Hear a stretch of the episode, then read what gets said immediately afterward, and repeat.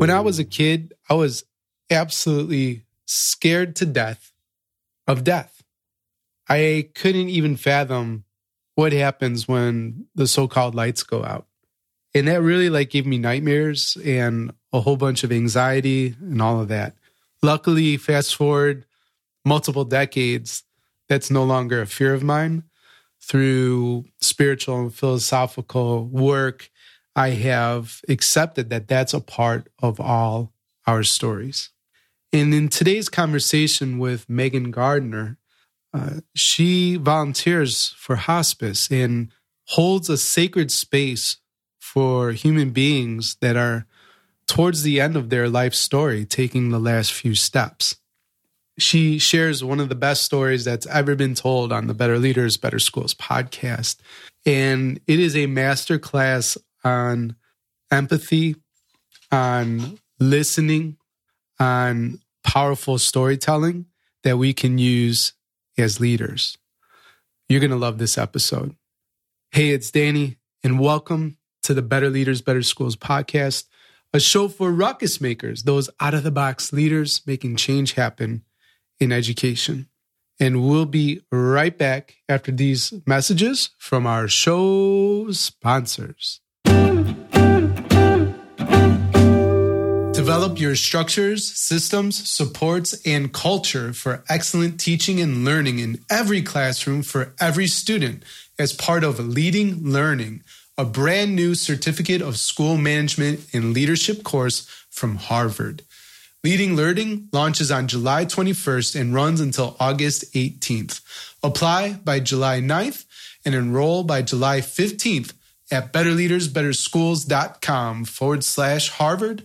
That's betterleadersbetterschools.com forward slash Harvard. During COVID, every teacher is a new teacher.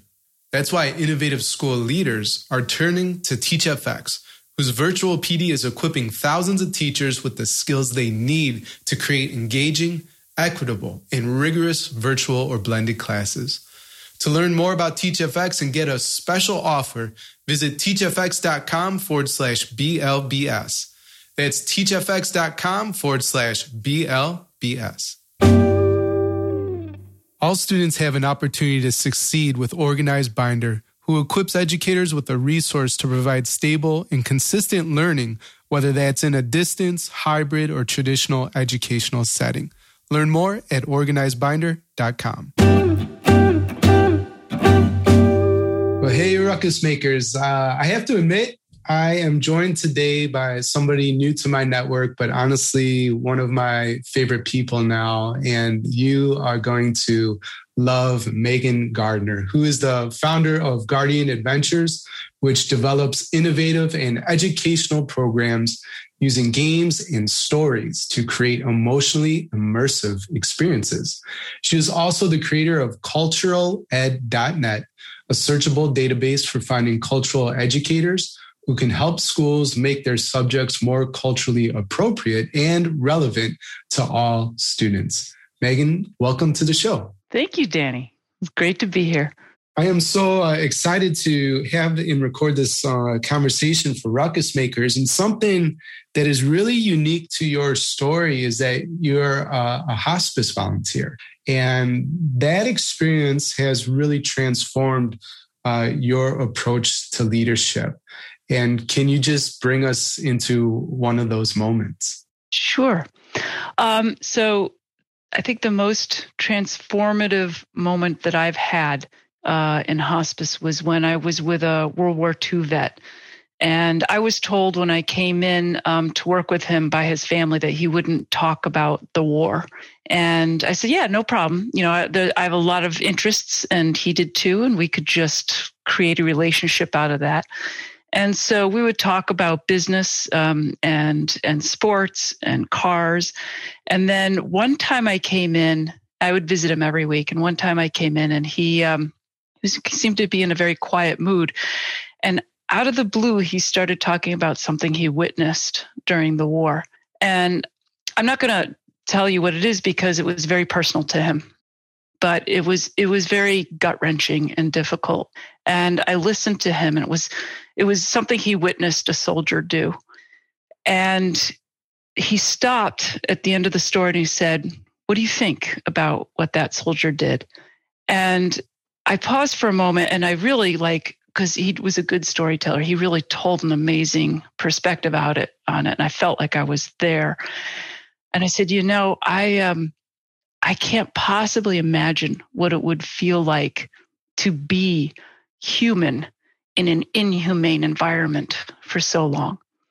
So I feel for that soldier and for the weight that he would carry for the actions that he did. And my patient kind of nodded, and, and he said, you know, I never thought of it that way.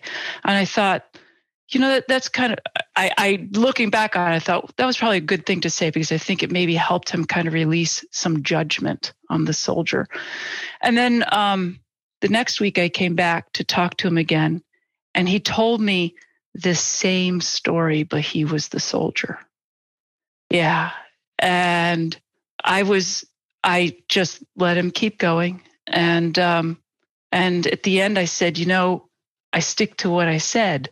I think that it's really hard to be even a little bit humane in an inhumane environment. And I, I can't fathom the difficulties that you were you went through um, during this, you know, beyond my ability to understand how much pain, how much pain he's carried. He was ninety, ninety-seven. He he had carried that story with him untold for almost seven, for what, seventy-five years or so. And I realized the power of somebody giving you a story, and even more, the power of receiving that story without judgment.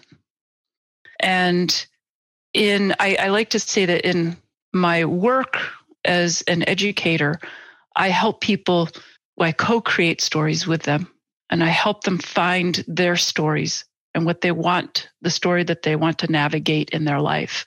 Um, and then we embody that and bring that together and make that into an adventure. And the other end of it, in my hospice work, I collect people's stories. I hear their stories of things that have happened in their life, and I try to honor that. In both situations, I'm trying to do this without judgment. I'm trying to step myself out of that picture and bring them fully front and center. You know, it, it's funny because I actually got my degree in video research because I thought that I wanted to be a filmmaker, a video maker. And what I realized after, unfortunately, after a long time of not really enjoying the industry was that I didn't want to tell my story. And I didn't even want to tell a story by itself. I wanted to co-create stories. And so, um, so that's how I came upon my business of, of creating these educational adventures where our students, our participants navigate a story where they're a character in the story. And then I added an element to this, which is that we would bring in cultural educators Um, who would help us to explore cultural stories, because I wasn't really satisfied with having our students just navigate your, because we do a lot of like mythical stories. We do a lot of fantastical stories. So like wizards and warriors and zombie apocalypse and superhero and stuff, because fantasy, in it has this ability for us to open up possibilities. And when you can open possibilities, innovation and creativity thrive. Um, And and it's why I tell people, if, if you're struggling with coming up with a solution, take a break and go read a good fantasy short story, and it will change how you're thinking, right? Because it, it starts to stimulate more possibilities. So what we started doing was instead of instead of presenting your classical Arthurian legends and your Eurocentric stories, I wanted to, to have our students explore col- stories from around the world. Uh, instead of making up the stories, I wanted to collect the world's stories and share those stories and co-create adventures based on those stories. But in order to do that, I realized I was treading into stories that I am not an expert in. So we would only select a culture when we found a cultural educator who was a specialist in those stories. So when we explored Native American myths and legends, um, we would, or or just their cultural stories. We actually hired on two Native American cultural educators, one from the Abenaki tribes and one from the Arawak tribes.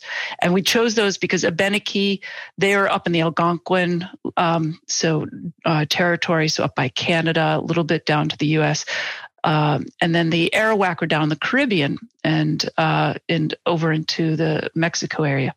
And so by choosing two cultures that were so different, people could see that when they use this nebulous term of Native American, that they're actually talking about an immensely diverse number of cultures, Uh, as opposed to one culture called Native American. And by exploring these stories, kids would begin to see that even though the language was different, the clothing's different, maybe the skin color's different, their stories are still the hero's journey. Their stories are still explaining how existence came to be. Their stories are intended to teach children what to do, what what's what's a, the right way. You know, how to be an adult, if you will, how to be a hero. And so um, when they navigate these stories, they begin to realize that the essence of the, the, these cultural stories are actually the same as my favorite stories. And so my hope is that in doing this, that they can actually begin to see more commonality between themselves and people of other cultures and break down those barriers of judgment, which I was talking about in the in the hospice Um, experience as well. Yeah, I was curious about that. How you how you suspend judgment when listening, uh, especially in, in a story where some horrific things I imagine I imagine happened. But that story piece is so important because it's really hard. It's hard to otherize, to to dislike, to hate, even oppress, right? Somebody that you get to know, right? And and Uh, relationships are built around story too. So that's such a, a beautiful gift. But can we go back to that, to the idea of suspending judgment? Because as a school leader, right, the ruckus maker listening, they're hearing a lot of stuff, you know, and part of their job is to actually judge, to evaluate at times when appropriate. Uh, but sometimes we we go there too quickly. And so I'm just, I'm wondering what works for you and how you've learned to suspend that judgment. Mm, I think it probably comes from a core belief that everybody, everybody, no matter how adamantly I disagree with them, is is acting from a place of trying their best. And it's usually trying their best to be safe for themselves and to make a difference, a positive difference for others. Now, how they manifest that is where we're going to differ. Mm-hmm. You know, everyone wants happiness. Everyone wants safety. Um, and most everyone also wants to be an active community member that that makes a difference, you know, that that that has something to contribute, because that comes from the sense of belonging that we all desire. So I think when I listen to other, and by the way, I'm terribly guilty of not always being able to do this. Okay, so, so let human, me put that okay. out there. I got, I got to put that out there. Sure. Um, when I go into work with my hospice patients, I know I'm going into a moment, into a time where this is not about me. So I can put on this, this is not about me at all. I'm not the one dying yet, you know. So it's my job to be that blank slate that this person needs, because in, I mean, think about what my role is in hospice as a volunteer, is that this person has so many people in their life that have preconceived opinions about them, who they have a certain status that they have to maintain. There's judgments that these people in their life, good or bad, have passed upon them. I'm coming in with no, none of that. I'm the blank slate, which is why I am the honored recipient of so many stories at the end of life, because I don't have that that preconceived judgment. And I give them the sense through some discussions ahead of time, usually, that I'm not going to judge. And I'm going to be open to hearing whatever it is that they want to share with me. And in life review, a lot of people need feel a need to do that. So I try to bring that into my listening environment, because as a leader, when I have to make decisions, I can't make those decisions till until the people I'm leading have been properly heard. And I have made many mistakes, by the way, in that area. That's been a hard-learned lesson, especially with my employees, is um, thinking I know what's best without truly listening to them. And so over time, and thankfully I do kind of pay attention to my mistakes and the outcome, mm-hmm. and I mm-hmm. own the outcome. And then at the same time, I listen to people, I feel where they're coming from, and I still disagree with them. You know, I, I still, there are times that people want something from me as a leader that I do know is not the best thing. Uh, and, and that's, ju- and the question is, how much time can I afford? And I know every administrator you're, you're, who's listening to this right now is nodding at this point. How much time can I afford yeah. to explain to this person exactly why I'm making this decision based on my experience? And when they disagree, they're still not going to get the full picture. And you have to decide at what point to just say, this has to be my decision. You can still do that, though, with a sense of compassion, I think. And I think one of the most powerful things that I have learned to say and that I feel can be said to me, I hear you. That that is, it's not saying I agree with you. It's saying I'm listening to what you're saying. I'm giving witness to what you're saying and trying to say back to the person what it is their concerns are in a compassionate way that lets them really feel like you're not just sitting there nodding. You're not just um, paying lip service. You're really trying to understand what they feel, why they feel it. And I think when when you do that, that kind of listening, you it will shape your decision. You may still decide to go on with the same thing that you were going to do before, but I bet it will it will shift it in some way. You know, in some way you'll be able, even if it's just to deliver the message slightly differently. Yeah, I think it lands it lands differently. And right, for the ruckus maker listening, they they can't just steal those words, those magical words, I hear you. That's not going to work if you don't mean it, right? And people can, they know, they know. And so what you said, um, I'll just model, like you reflect back, right? What what you what you heard. And that demonstrates that you were listening, right?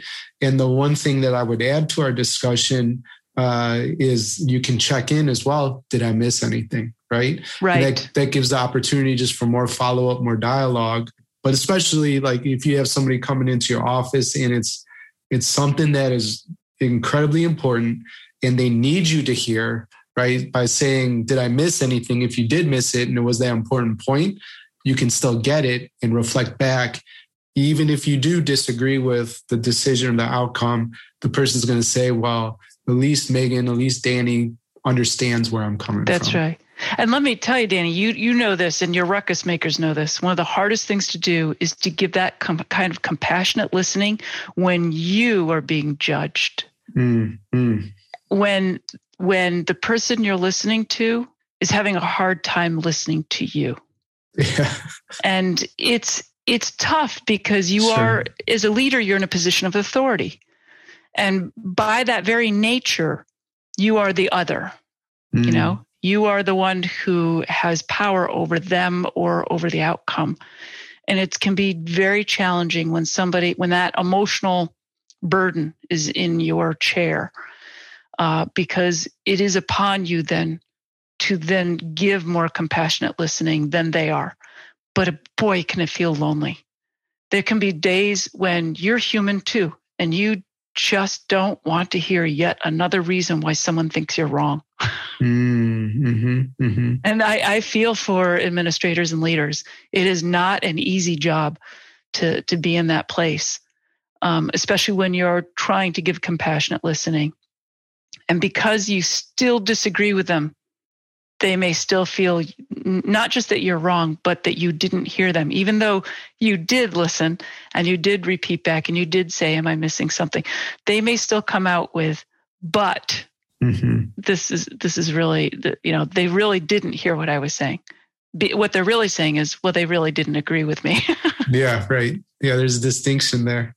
So I... You know, that was a masterclass on, on listening for sure and empathy. And I think building relationships with, with people you serve. you know, your experience and your expertise uh, creating these educational experience through play and games and, and story.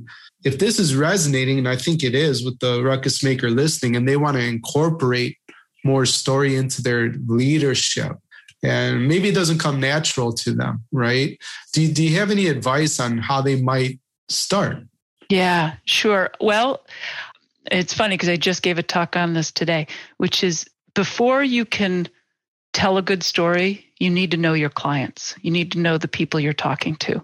So mm. you actually need to know their story. And everyone is going to bring their story into your story. Mm-hmm. So um, you, every, you can have a theater full of people and they're all watching the same movie and they each take something different out of the movie. They each like different scenes, different moments. And that's because we all bring our, our own story in.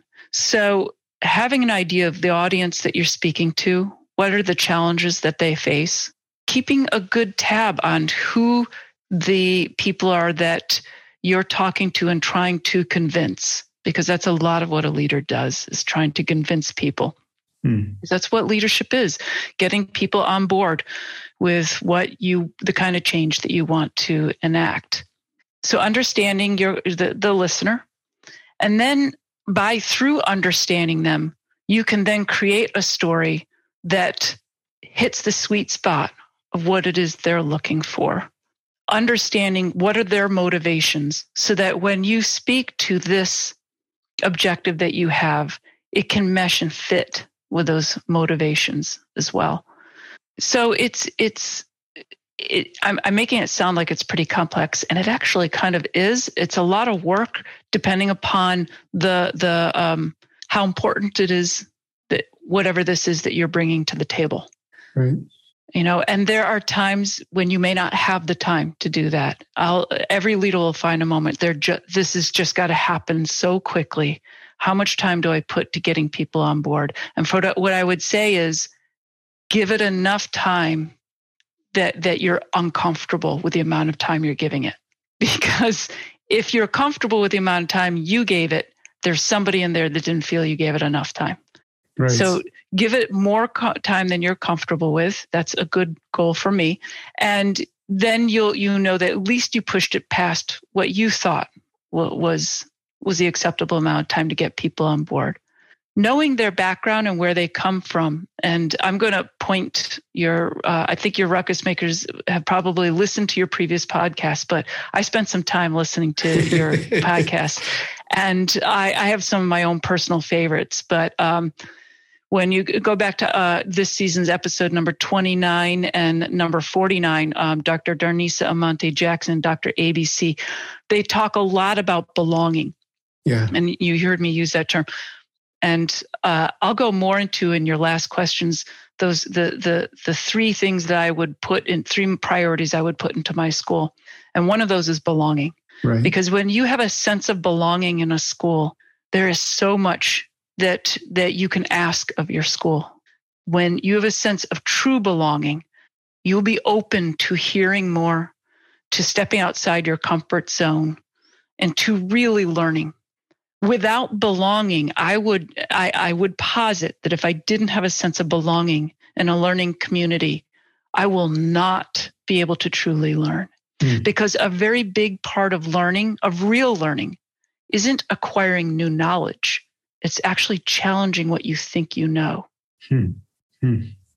Let that one sink in for a little bit. Yeah, that's a juicy one for sure. That's a nice one. You could have a whole topic based on that. Yeah. So, because we all come in with our preconceived notions about things. And when we are exposed to something that counters those notions, then it can be, it can push us back. But if we have an established sense of belonging in a community, we will feel safe, safer in being able to challenge that. And be able to step outside that that comfort zone and being able to go, hmm, I never thought of it that way. And that's when you have not just new knowledge coming in, but actual change, actual growth that's happening. And I feel like, I feel strongly that's an element of what schools need to do is, is inspire that idea of challenging what we think we know. If you can accomplish that, you essentially create a lifelong learner, because lifelong learners love that. They thrive on that. When mm-hmm. they learn something new, it's like, whoa, I've been doing yeah. that all wrong for all this yeah. time. And, you know, and ruckus makers come in and they they dismantle systems sometimes. Right. You know, they are shaking things up. And one of the first things that they have to do, I bet you a lot of real, them realize, is before they can make a ruckus, they've got to create a sense of belonging. Because if you get everybody on board, if you get everybody feeling like they belong to it, then you can start making some big changes. And so a lot of that comes from cultural awareness. And that's kind of where this other project of the cultural ed dot net came from, um, and w- which is m- my own personal project as well as the company project, because I want to have um, people feel like all voices are being heard. Right. And so it allows them to have access to these professionals who are cultural educators from those cultures, members of those culture, who can come in and, and teach you about things you don't know about the kids who are in your in your school. And that's it's all about it's all about belonging. And when you have that piece, uh, really the the sky's the limit. You know, it's limitless potential to me. So I think this is probably a good place to take a quick break uh, for some messages from our sponsors. But when we come back, Meghan, let's let's hear. Uh, your vision for what you're building there. And I'd love for you to paint a picture of what people will find at cultural ed dot net. Develop your structures, systems, supports, and culture for excellent teaching and learning in every classroom for every student as part of Leading Learning, a brand new certificate in school management and leadership course from Harvard. Topics include aligning systems with instructional vision, creating structures for your students' academic and character development, developing your teachers, navigating change, and more. Leading Learning runs July twenty-first to August eighteenth, twenty twenty-one. Apply by July ninth, enroll by July fifteenth.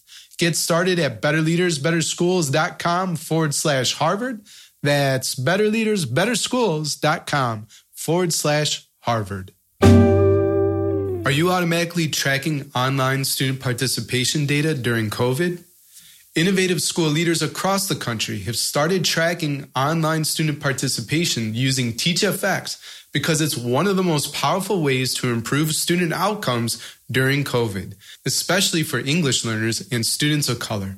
Learn more about TeachFX and get a special offer at teachfx.com forward slash BLBS. That's teachfx.com forward slash BLBS.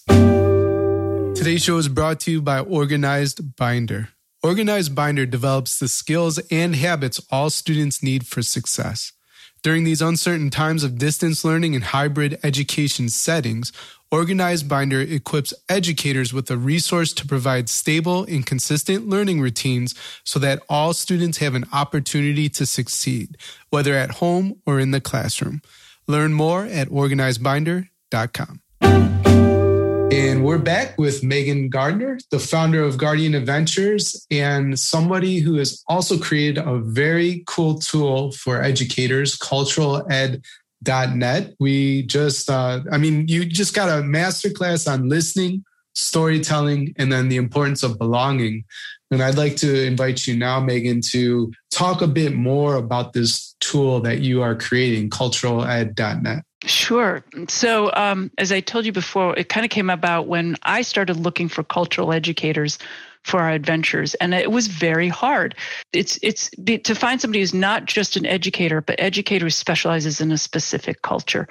And so I did, I I was frustrated by it. This was this has been for the past ten years that we've been working with cultural educators. And I finally said, you know, I need to make a database to be able to find where people could come and and and list in it. And it's all free. You can list on it, and then Uh, I can find people to hire for my company to create these uh, these wonderful adventures, specializing in stories from their culture. And then I thought further lately, which is, you know, the whole diversity, equity, and inclusion, which is largely around not just culture as in a foreign land, but deaf culture, the culture of people with disabilities. Mm-hmm. Um, the culture of someone who is neurodivergent. So there's there's these culture is is a thick term. It means so much. Right. So what I really wanted to do was create a database which would explore a wide variety of of topics of cultures and diversity, equity, and inclusion, and and so that schools, not just schools, but movie producers, authors, marketing agents, anybody who's trying to depict a character, a story, history, they would have a whole database of experts to go to, to be able to, who have a specialty in that topic. Even board of directors of corporations, and they're looking to diversify their board, which we mm-hmm. all know is a major topic for a lot of corporations. Uh, I heard a funny term the other day from a women's speaking agency. They called them manels, which is the all man, all ma- manels, all man panels, mm-hmm, where it's mm-hmm. male, pale, and stale. Oh. I thought that was so funny. Um, and she, her, her objective is to get more women sure. on boards and more women on panels. And I thought, well, why stop at that? Well, why not just have multiple views and multiple perspectives from many cultures and, and from many lived experiences? Why wouldn't a board want that kind of diversity? Because it's it's it's not just about your business experience; it's about your lived experience as well. Mm. And and if you are serving a wider demographic, you're really going to want to have people who come from that wider demographic. So so that's our dream on this. And and I was just so surprised this isn't already out there. Right. So we, we're putting this out there, and we're making it free for people to come in and list, and free for people to come in and, and to search on the database, and hopefully give attention to other cultures and for the the world of of um, entertainment and education to have a tool to help them understand diversity better. Gotcha. And so we'll link up Uh, cultural ed dot net for sure yes. on, on the show notes, and people yeah. can check that out and leverage that amazing uh, resource to bring more inclusiveness into their communities, which thank you for creating that. What a, what a gift to the world. Yeah. I, I know too, uh, you have a, a, a free experience coming up in the middle of July. Yes. And do you mind just explaining what, what that is in case yeah. uh, the ruckus maker listening wants to participate? Sure. Yeah. So Giancarlo Brado, who is the co-founder of Catalyst, which is a global organization which brings um, educators and administrators, largely administrators, together from all over the globe. And then they, what we do is we create a free event for people to come in and tackle a problem together and brainstorm it. And in the group, inevitably, people have different approaches, different solutions. And that diversity, the global diversity, is so key because you're going to get a wide variety of solutions. And then what we do is we document all those various solutions. There's presentations, mini presentations. This whole thing happens in the span of less than two hours. Wow. And yeah. And then we put out the the, the knowledge. Basically, here's what people are are suggesting here, different approaches. And then you have a community that you can kind of, a supportive community in your group who you can kind of now, you know, brainstorm back and forth as you try to take those actions, because it has to have output of actionables, uh, and try to incorporate them into your own school. So I'm really excited about it because this topic that's that's going to be coming out is about integrating cultural education into your school in a way that makes your school feel more inclusive for all of your students and staff. And um, yeah, so we'll be putting a link in the in the notes uh, for how to go ahead and register for that. Again, it's free, and we just want to get this this important um, topic out there and make it a, a point of discussion. Brilliant. So, yep, like you said, the, the link to register for free will be in the show notes. I will commit to, um, you know, spreading the news through the weekend resource as well. So uh, if people miss it uh, for some reason on the podcast, and we'll, we'll get people registered for sure. All right. So I ask all my wonderful guests the same last two questions. Cannot wait to hear how you answered these. Uh, Meghan, if you can put a message on all school marquees around the world for a single day, what would your message read? So is this to students, or is this to administrators? Is it to everybody? I think a lot of people read it as they pass by, but if you want to have a target audience, that's up to you. I would say, first and foremost, to everybody, you are enough. Mm-hmm. No matter what anybody else can say or judge, you are enough, especially to you, the, you ruckus makers out there who at times are feeling really lonely at mm-hmm. the top, the the ones who are instigating so much change. That's probably the biggest, the, the, the mantra that I would like to give them. You're enough. Um, I'm going to leave it at that. I could think of a, a bunch of other things, but I think that's probably one of the, mo- one of the most powerful sayings for myself, uh, especially as I'm trying to shake things up and and cause a little trouble in the world, good trouble. Good trouble. Um, yeah, then um, that's probably where I, I would go. Brilliant. And if you were building your dream school, you, you're not limited by any resources. Your only limitation is your imagination. Meghan, how would you build your dream school and what would be your top three priorities? So as I mentioned, one of my top priorities, of course, is a sense of belonging.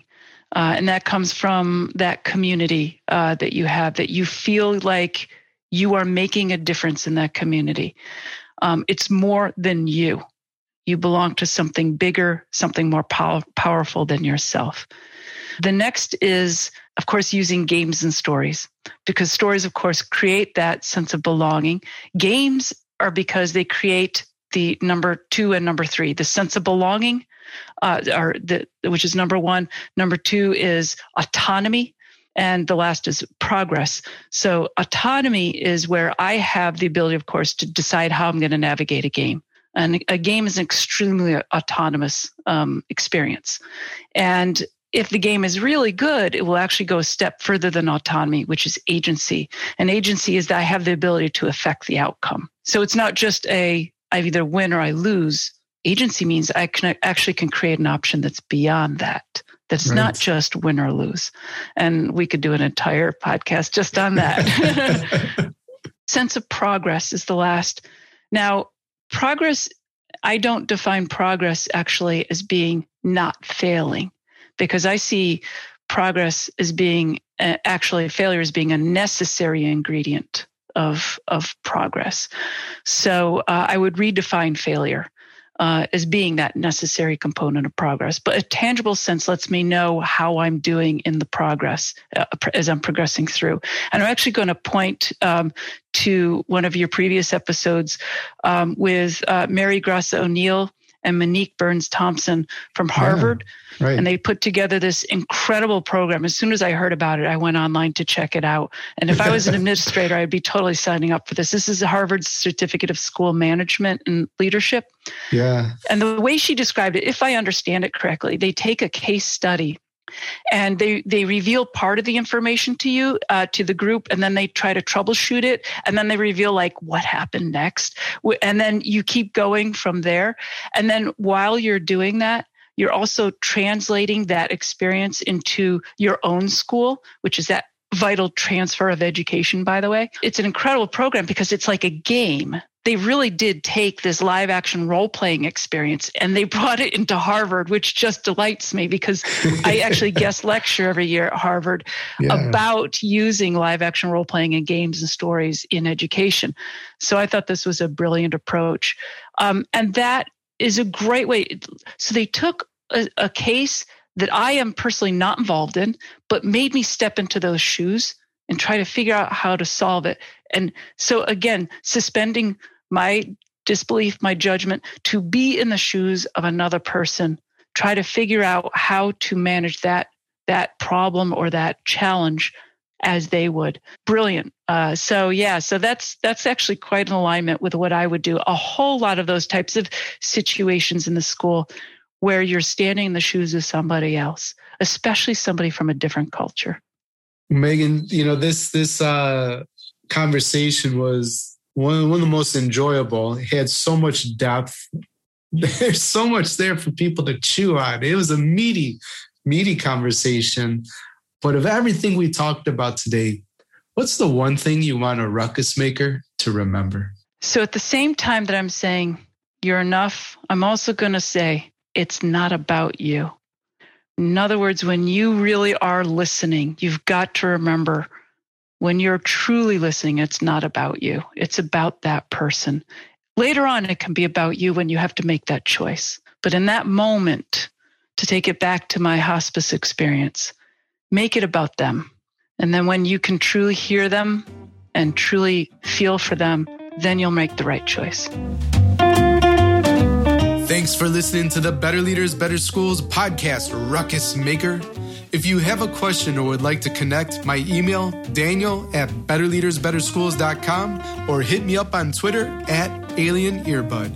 If the Better Leaders, Better Schools podcast is helping you grow as a school leader, then please help us serve more ruckus makers like you.